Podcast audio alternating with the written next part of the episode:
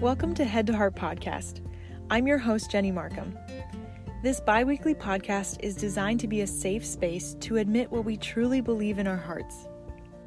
There's a huge difference between having biblical knowledge floating around in our heads and actually believing that it's true.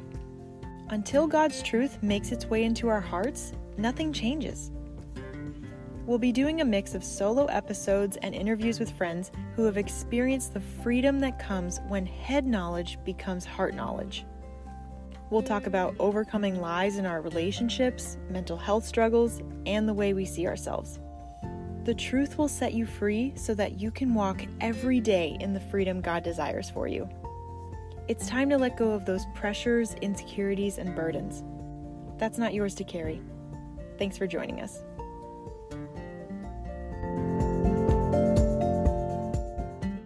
Welcome back to Head to Heart Podcast. I'm your host, Jenny Markham.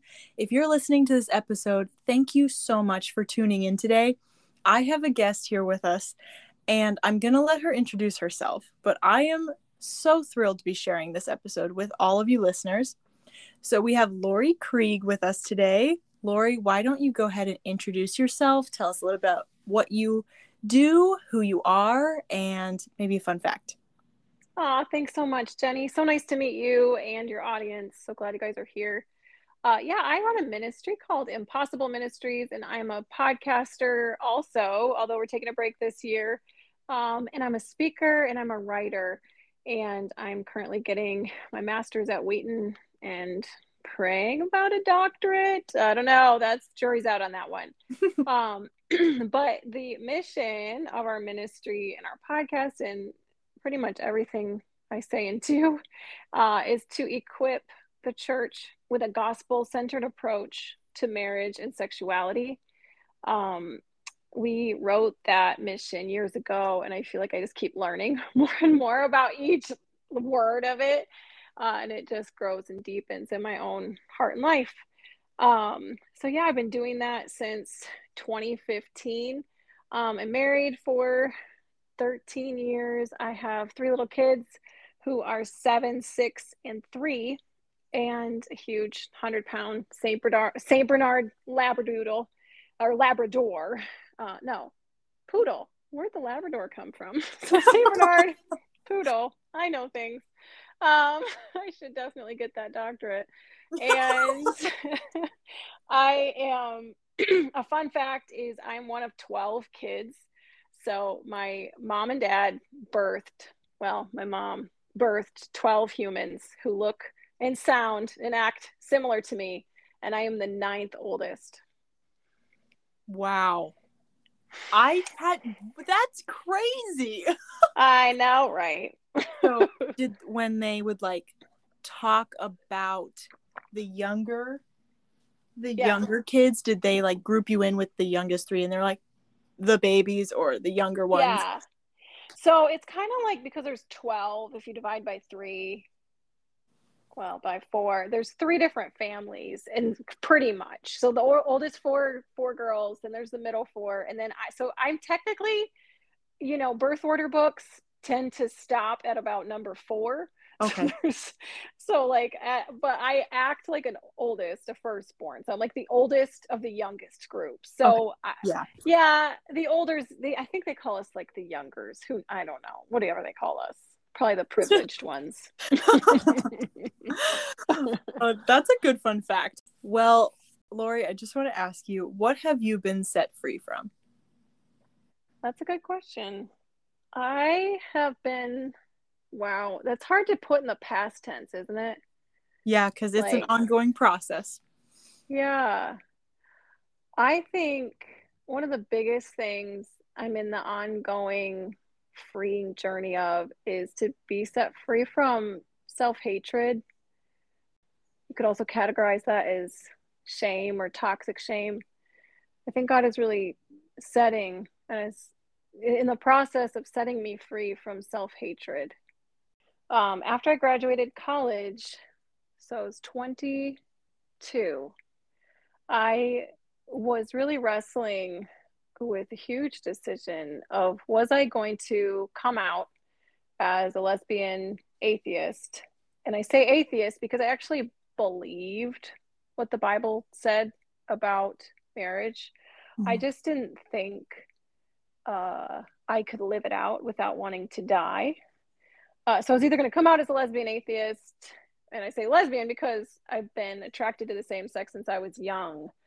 Um, I am married to a man now. Feel free to circle back and ask about that, how that happened later, because um, it's a good story.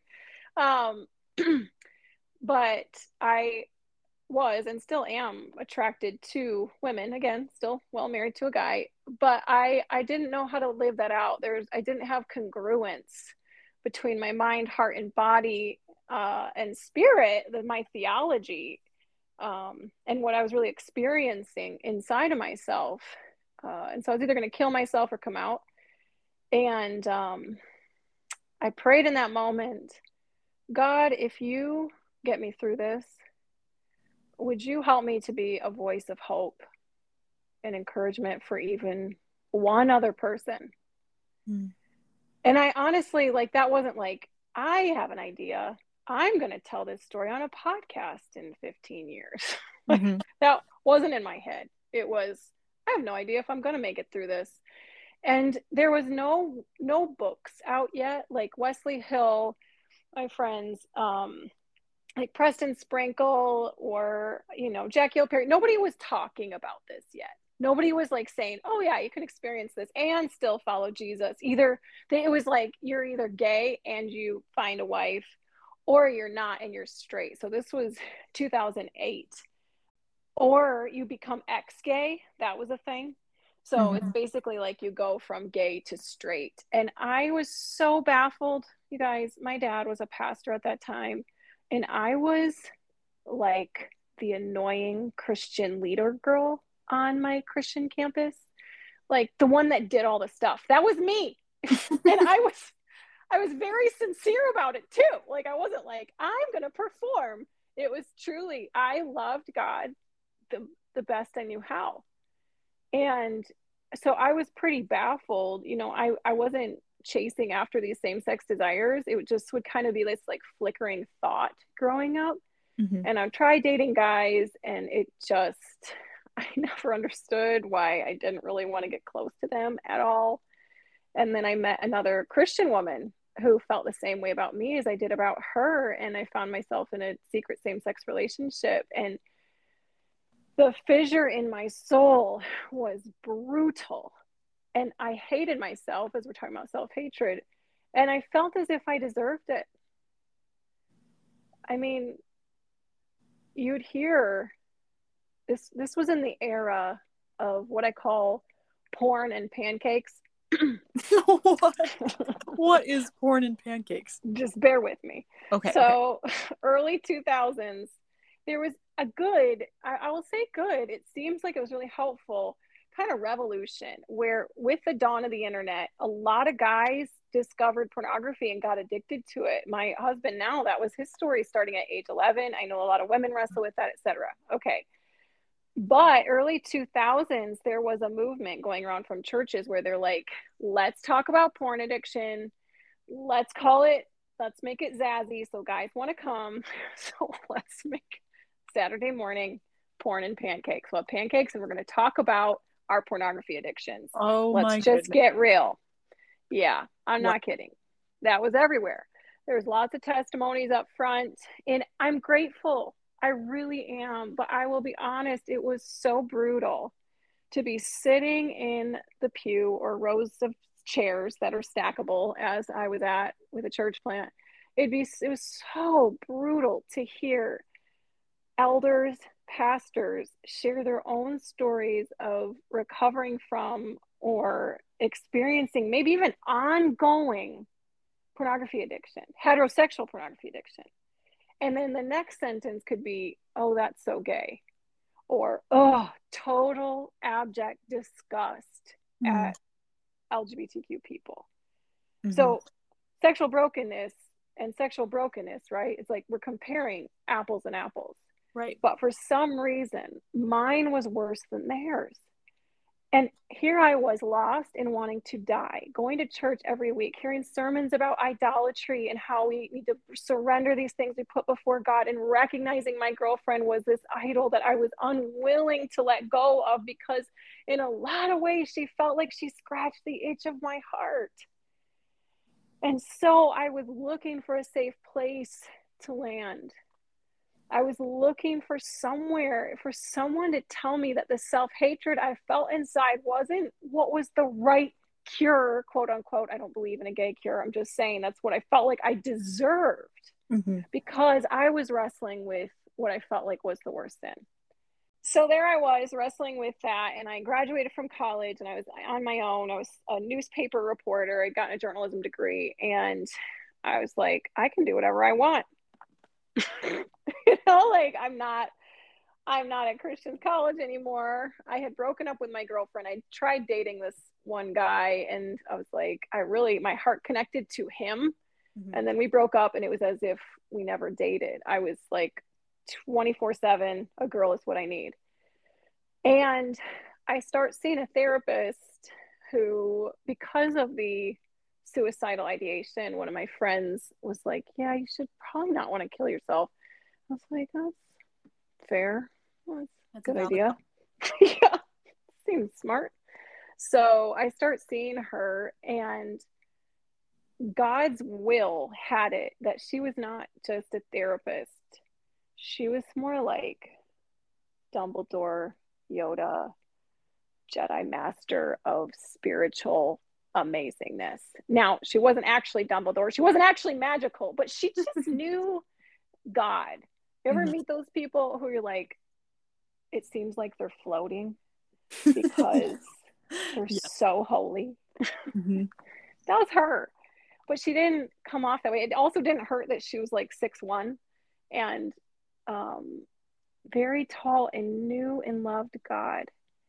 And she started using language that was so helpful for me in my self perception to remove some of that shame and self hatred. First of all, if you study any of uh, Curt Thompson's work, The Soul of Shame, the antidote to shame or self hatred is to have to be seen in your mess and loved in your mess. That's what God did in the mm-hmm. garden with Adam and Eve they were hiding. And and he's like where are you? And he didn't ask where are you? because he lost them. Like, right.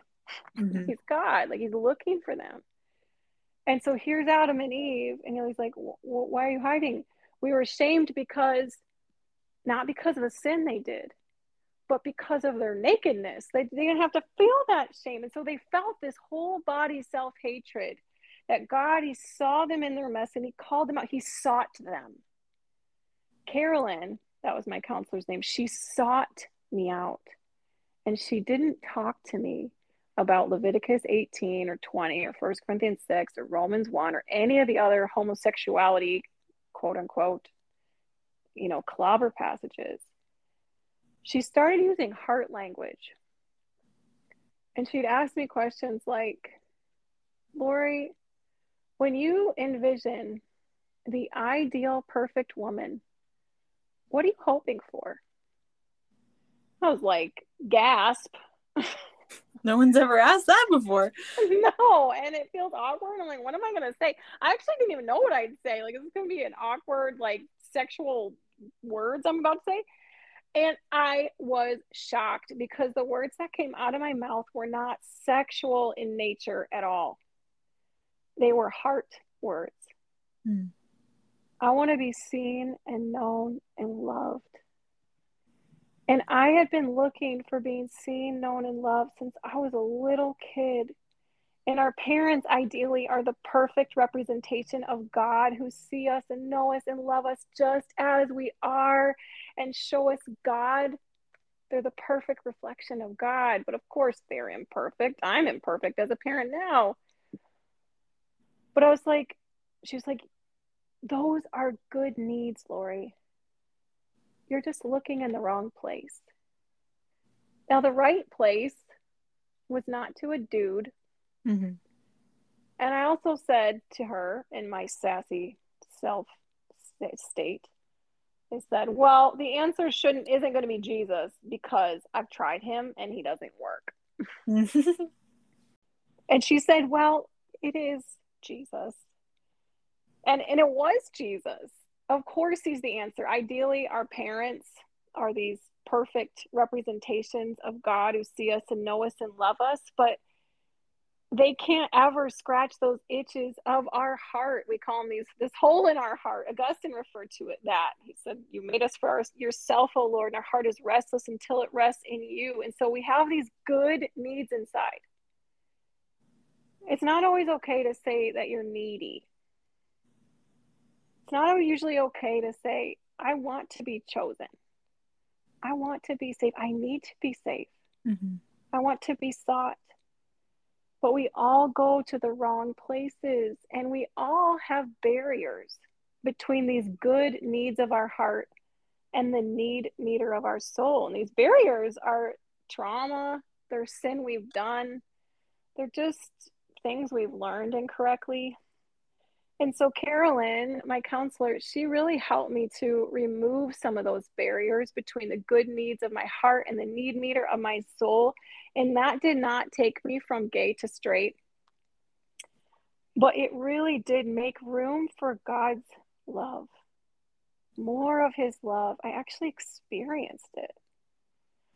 I actually, I like, I usually say, like, that's when I fell in love with Jesus, and it's such an eye rolly sentence, but true it is this is like as best i know how to say it. Like i was like oh my word i'm looking for jesus? Mm-hmm. like are you kidding me? The whole time? And, yeah what? And that he can actually scratch the edge even though it's not permanent. Like that's that's heaven talk. Mm-hmm. that we will experience but we can have these glamours of it now and so ephesians 3 talks about what his love does says, Then you'll be filled with the fullness of life and power that comes from God when you know this love that surpasses knowledge. So it fills us, His love fills us with His power. Mm-hmm. His power for what? I would argue it's He empowers us to die to self to not just my same sex desirous default, but also my perfectionism default, to to feel okay by being perfect, to feel okay by performing enough, to feel okay by trying to be one of the, the best kids of the 12. Don't mm-hmm. tell my siblings. so that really helped me to remove the self hatred. And again, it's in process, but to feel empowered enough to know God loves me right now when those pastors say things, when there is the hypocritical statements and sentences, I am loved by God now. Mm-hmm. The opposite of homosexuality or same sex desire is not heterosexual desire, it's it's Jesus. It's mm-hmm. completion in him. So I, I wasn't interested in men. So it wasn't a matter of me being like men versus women. It was a matter of like this is what I'm drawn toward. This seems like it's going to scratch the itch in my heart. And I realized she couldn't. Mm-hmm. Women can't. Men can't either. Mm-hmm. But then that's another question of is, well, then why is it men and women in marriage? Why am I married to a dude now? Really, the way I see the world from my worldview is we are all created for an intimate relationship with Jesus. We all have broken sexuality, and some of our defaults are toward the same sex, and we get to surrender those. And some of us who are attracted to the, to the opposite sex is we have to surrender that, and we all need to ask the Lord, Jesus, what do you want with my life? What do you what what do you want with my life? It's not, can you help me find my person? It's what mm-hmm. do you mm-hmm. got for me, Jesus? Mm-hmm. And so we, he's got this kingdom of God thing that he's doing, and he wants us to be a part of it. And so, married and single, those are equally valuable modalities or modes we can fulfill the mission to make disciples. Yeah. Equally valuable. But then you might be saying, oh, well, I really sense the Lord, the way He wants me, the mode, and this is what I started sensing. That's why I'm married to a guy. The Mo that He wants me, Laurie, not everyone like me. He could have called me to singleness, but He wants me to fulfill the mission to make disciples is as a married woman. And I go, all right, well, then what's marriage? It's not like a, oh, it's to do, it's duh. It's, well, what is it? Why is it to do? Why is it men and women? And this is where the second half of my story comes in, which I won't elaborate on, but you guys can read about it in our book, my husband and my book, Impossible Marriage. Uh, we our marriage almost ended about seven years in because I really had to confront the theology of marriage. Why is it male and female marriage? I'm a little confused. Mm-hmm. So if mm-hmm. you start talking to anyone who's married, gay, straight, especially straight marriages in the church, many of them are hurting very deeply and i was confused. You know if you're like a lot of the language you hear is like the old ball and chain or you know you really want to have isn't it hilarious how you want to have sex before you get married? But then you get married and oh my gosh you just hate them. Like uh, truly that's that's a lot of the jokes mm-hmm. is eye rolls so where I had to look, sure, sure, you can look up, you know, Leviticus 18, 20, blah, blah, blah, blah, blah, Romans 1, 1 Corinthians 6, which matter against prohibitions against same-sex marriage. But I was curious, why is it, what's the yes of marriage? And this is what I think everyone needs to ask. If God is calling you to marriage, what's marriage about? And this to me is the strongest argument for God's design for marriage is Ephesians 5, 31, 32. For this reason, a man shall leave his mother and father, and the two shall be united to one. This is a profound mystery. I'm talking about Christ and the church. So, male and female united into one. What's the mystery? What's the mystery? Well, okay, male and is it is it that men and women fall in love and it's just a mystery? I don't know. Boop you on the nose. they just fall in love. And I, I feel like, yeah, I'm very confused about that. Tell me about that mystery, please, for someone like me. but no, the mystery is the illustration of Christ in the church. Hold up. I never heard or I never understood this. If I heard this growing up, I didn't understand it. So I'm going to throw it out for y'all listeners and you, dear Jenny, in case you haven't heard this, is men and women are called, if they're called to marriage, it's supposed to be male and female because it's an illustration of the way Christ and the church are one. How different are men and women? Pretty different. So they're pretty different, but how different is God from the church? Like ontologically different. It says in Ephesians 1, he is far above every ruler, power, and authority, not only in this life, but in the life to come. It says in Isaiah 58 that he lives in eternity. What the heck does that even mean? We can't live wrap brains around it. right? And yet, the whole arc plot of the Bible from the beginning, there's a marriage, and the end, there's a marriage, is this is Christopher West says this. He is a Pope John Paul II theology of the body student. Um, he says the whole Bible can be summed up in this one in three words or four words. God wants to marry us. Marriage is a picture of the gospel. When my kids ask me, why is it, why can't two girls marry each other? I say, well, they can legally. I said, but it's not God's best because when mommy and daddy love each other, we show you a picture of how much God loves you. Marriage is a metaphor. It's a gospel picture in our neighborhoods, in our homes, and in the grocery store of how very different we are from each other, how very different God is from us, but how He will and He will and wants to marry us. Mm. So this is why it's such a significant question, and why it matters is it's not you know well it's not Adam and Steve, it's Adam not it's Adam and Eve. It's no no no.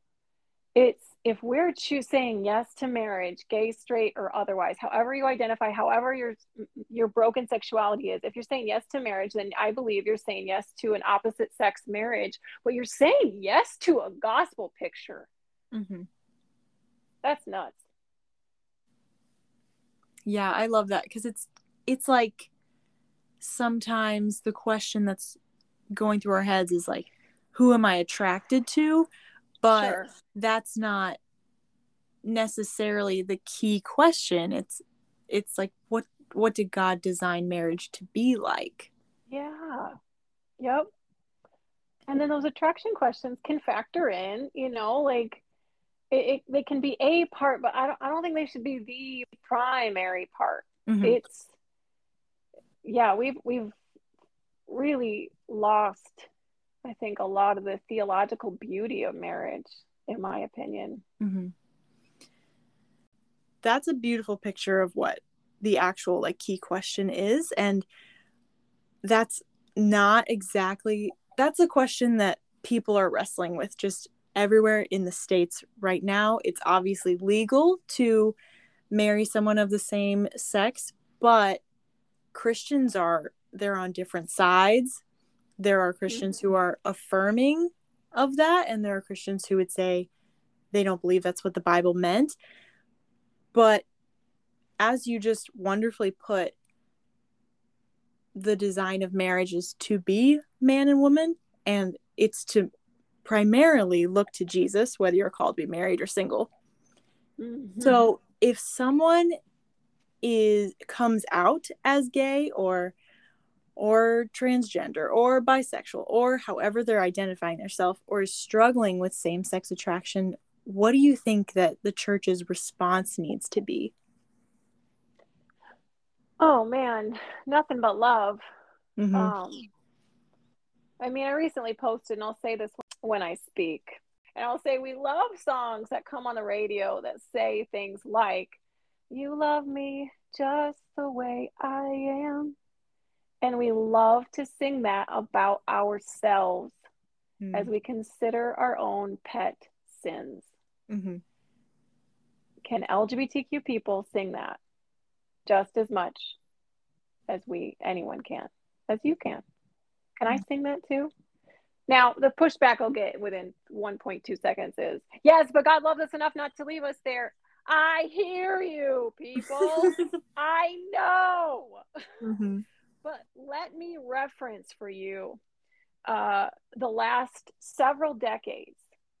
I grew up overhearing all the war on marriage talk there's a war on marriage. This was during moral majority 80s and 90s. And if you are younger than 25, you, you might not have grown up with that, but maybe you did. But it was basically a lot of talk about the quote unquote homosexual agenda is going to destroy America and like murder babies in their cribs. That was the essence of it. Mm-hmm. And I grew up with that as a not straight kid. I heard that on the radio. And do you think I felt safe to share my anything? Absolutely not. Nope. No. And the suicidality rate of LGBTQ kids is two to four times more likely. And 41% of, of trans people are more likely to attempt suicide. 41%, like one out of two. That's mm-hmm. too much. Yeah. Now, here's when I share statistics like that, something that grieves my heart and my spirit is there's like a third layer of people's consciousness. I'm not assuming this about your listeners now, but of some people's consciousness when they hear the suicidality rate, the self hatred rate, etc., the self harm, is they think, yeah, well, they're sinners. Don't they deserve it? And I implore you if that's something that's going on in your own head as you're listening or someone you know is raise your hand if you deserve life all have sinned and fallen short of the glory of God. And so mm-hmm. I would say the first thing we need to do is love people where they are as they are. I wished that I could have at least heard more of the ground is level at the foot of the cross, in that people at, from the pulpit would share here's some list of sins lgbtq stuff porn stuff and really like put it on the same playing field. I actually would have helped me feel safe to name my stuff as sin but put it on the same playing field as your sin. So love we love everyone the same and then when you talk about sin include it if you're talking about a sermon don't not include it but also don't isolate it right as this is the worst one it, it doesn't help me feel safe if you don't say it. It doesn't help me feel safe if you do only say it. I want to hear all the sexual sins. If you're if it's the sexual sin sermon, list them all. Mm-hmm. And so I think that's a huge thing. And then I, you know, I do out a seven hour talk and a two hour talk on how to be safe. But I'll say one other thing is I would encourage you to use the language of the day. And so instead of demanding, you know, people, I use your language, be missional. If you were to fly to a foreign country and didn't speak their language and you jumped out of the airplane and you screamed, you need to know Jesus. Mm-hmm. Yeah, I don't and think that go over well. no, they don't speak a language. Yeah. So I encourage you to speak the language in order to earn the relational currency or equity to be able to speak at a heart level So those are my two things love and and speak the language i feel like what you said makes so much sense and that like let's take if you're you know just being a safe place for a friend mm. sometimes you know if someone says well i'm struggling with um, making out with my boyfriend too much or we have bad boundaries you're probably right. going to make yourself like available to talk whenever they want like how can we set these boundaries you yes. know on how they're doing but maybe on the other hand if they were like i am attracted to women and i'm a woman you know sometimes yes we feel like we need to prove like that is wrong but there's no need to to shove that in their face right then that's just mm-hmm. not the mm-hmm. place for it yes Yes, that's so good. I I will say, if in doubt, switch it out. If you really like have uh, some big issues with LGBTQ stuff, switch it out in your mind. Don't say it out loud. For a sin, you can more easily understand and empathize with. Mm. So, what if this woman was sleeping with her boyfriend? How would I talk with her? Oh, like a normal person. like, yeah, yeah. A lot, of, a lot of my talks, I'm like, I say that like at least five or six times. I'm like, just be a normal human. Just mm-hmm. talk. Ask a good question. Yeah. Yeah. That's so good. So let's say there are people listening who are in that same boat as you were when you were 22 and they're just like what advice would you give them if you were talking to let's say yourself as a 22 year old coming out of college? Yeah. What advice would i give her? Oh my word. I'd probably just sit with her and just cry for a while at how misunderstood she feels and is, and how lonely and isolating this space is. And then I would say, you know what? A lot of people do really stink at this conversation. You're not wrong. Mm-hmm. And I really want to try and be a safe place for you. Will you please help teach me and tell me if I say something wrong and will you help me to to hear you? I was dying almost literally for just someone to hear me and to just put all the questions on the table and sort through it. I didn't want to argue, I wanted to think. And I and people were so uptight and anxious. They were unwilling to pause their truth swords, daggers, mm-hmm. to just hear me. So I would really listen, which there's a Harvard study that says if you simply listen to people who are in completely opposite ends of you uh, in on your belief set, I, I think it decreases anxiety and helps them to actually come to even your side a little bit more by like 46%. It's only 40, maybe 41, 46 just listening. Wow. Just calms the down them down. Instead of being like i love you but mm-hmm. I, I don't you know it's like you were saying just be normal. So i think empathy sitting next to and then all right let's throw it on the table. Let's look at this together. What do you think about this Okay, I'm going to switch tracks a little bit here. And Sure. I think I wanted to include this because it's becoming more and more of a prevalent topic to talk about. Um, and we know that it's becoming illegal in certain states. It probably will become illegal in more states in the future. But I wanted to know about your thoughts on conversion therapy. First of Mm. all, could you define what that is for any listener who is not familiar with it? Sure. Conversion therapy, I think different people will define it differently, but essentially the way I understand it is you are trying to convert someone from gay to straight. And this uh, happened a lot in the 80s, 90s. There's like a lot of promises of straightness. Um, When I was Googling things, even in the early 2000s, that was a lot. It was like, here's all the testimonies of people who were snorting crack and sleeping with the same sex, and then they became straight and a Christian. Yay! Uh, Greg Johnson's book, Still Time to Care, Greg Johnson, he talks about the history of that. It's really valuable, valuable book. And I think there was a, let me know if you've seen this. There was a Netflix documentary. Oh yeah, It was called Pray Away. That's yeah. Pray Um, the gay away. Yeah. did you see Julie that? Rogers.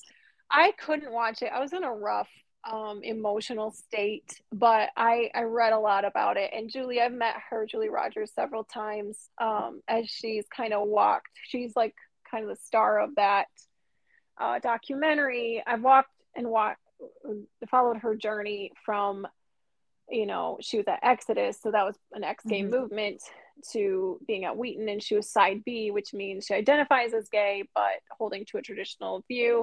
Then she became affirming, and then she married her wife. So I've kind of watched her. hmm Okay, Yeah. so watching that documentary, I think it came out last summer.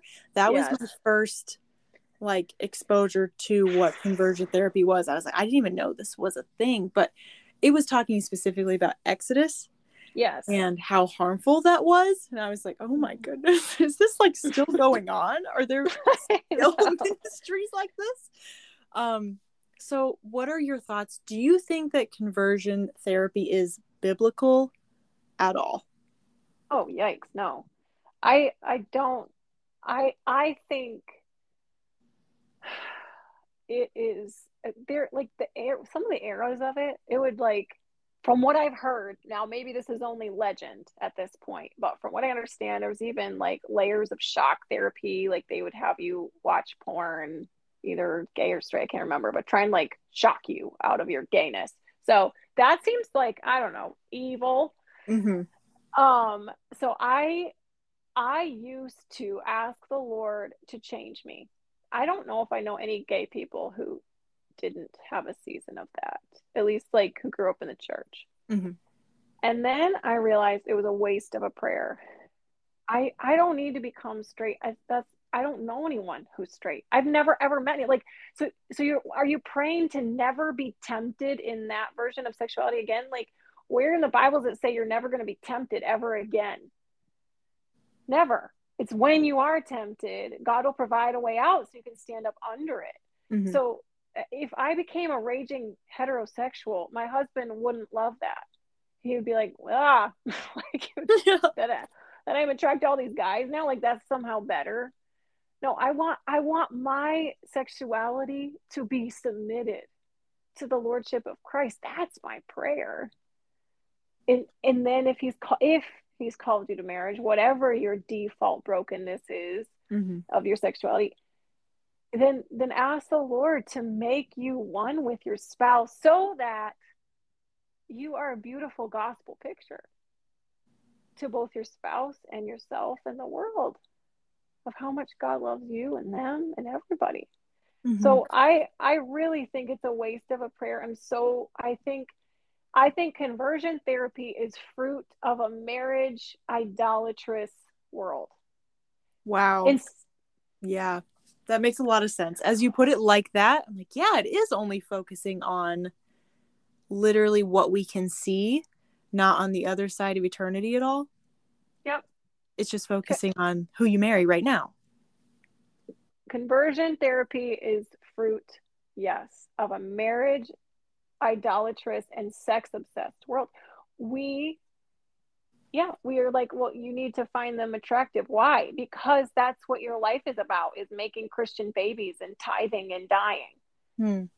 Yeah. No, it's about the kingdom of God. And he may actually want to honor, you may get more glory to God through your daily submission of your version of broken sexuality than if you're the straightest person all day, every day. Yeah. Like, it's that's not the point of life. That's such a cheap and boring life to Mhm. focus on only sexuality. Well, I'm glad we squared that away. It is not biblical. In my opinion, uh, Yeah, and I think yeah. most experts in this field would agree. yeah. So if we have that, okay, this doesn't align with what the Lord is leading believers to live by. Is it at all in any way helpful, or do they have any like technically successful stories of, yeah, it actually did work? I mean, again, Greg Johnson's still time to care. He'll he'll quote some things if you want like a nice summary of some of the quote unquote research, but it's all to borrow from my dad's words, hogwash. Mm. Like it it really it's the the research is shoddy and and then anecdotally I've talked with hundreds of submitted to Christ LGBTQ people who identify as SSA or same sex attracted or LGBTQ at some level. I do have not yet met someone who's gone from gay to straight. Like, and because, and even if they say they do, ask them. So you never struggle with lust toward the same sex? Well, yes, I do. Okay, so you're not straight. Mhm. Like, and, and then again, what would be the next question? Oh, good. So you struggle with lust toward the opposite sex? Like, and then we say, what? Good job? Congratulations. Congrats. like, what's, what, what is that conversation? That makes a lot of sense. um so Laurie, if people listening want to do more research or dive into the word themselves, are there any resources that you would recommend about this topic, any aspect of it to our yeah. listeners? Yeah, I, I think a good starting point is centerforfaith.com. Uh, that's my friend, Dr. Preston Sprinkle and Greg Coles and some other friends there. I'm on the board of directors there, so full disclosure, but it's just really solid, not cheesy and like weird. I don't know, just where you get a bad vibe. And maybe you, you may, you may vibe badly, but it's just theologically grounded. You can look up his pastoral papers if you're like, okay, well, what about pederasty? I thought it was just like, you know, all these arguments that you hear. Look up, you know, 15 reasons for the affirming view and 15 responses. If you want to look up specific arguments back and forth with that your affirming friends or you yourself may have, feel free to read them. But he's really gracious in his tone and um, tries his best to engage this well. Uh, you can also check out our podcast. Again, we're on a hiatus this year. Uh, it's called Hole in My Heart podcast. We've interviewed everybody, a lot of people who are in this conversation. We talk a lot about um, trauma too. My husband's a therapist, and so we engage that. You can also read our book if you want to know more about the marriage metaphor that I talked about, um, and and how how we got married and how we're staying married. Um, it's called An Impossible Marriage. Did that with IVP in 2020. So, yeah, those are a few places to start. Um, I will make sure to link all of those in the show notes. So any listener who wants to just click on any of them, they can easily access them. And Laurie, I cannot thank you enough for being our guest Aw. today. Thank you so much for sharing your wisdom and your experience. I think that the world needs more of what you can offer of just you. grace and being a safe Yeah. space for people. Thanks so much. So glad you're um, putting these messages out there, Jenny. Thanks for what you're doing too. Thank you so much for listening to this episode of Head to Heart podcast. It's a joy to record them and a joy to have you listen. I love hearing from you. So if any part of this episode was helpful, go ahead, share it on your Instagram story, and tag us. The handle is head to heart underscore podcast. And if you would be so kind, leave us a rating and review on Apple Podcasts or our website. It helps out the show so much when you do. We'll be releasing episodes to you every other Friday, so stay tuned and thanks for joining us.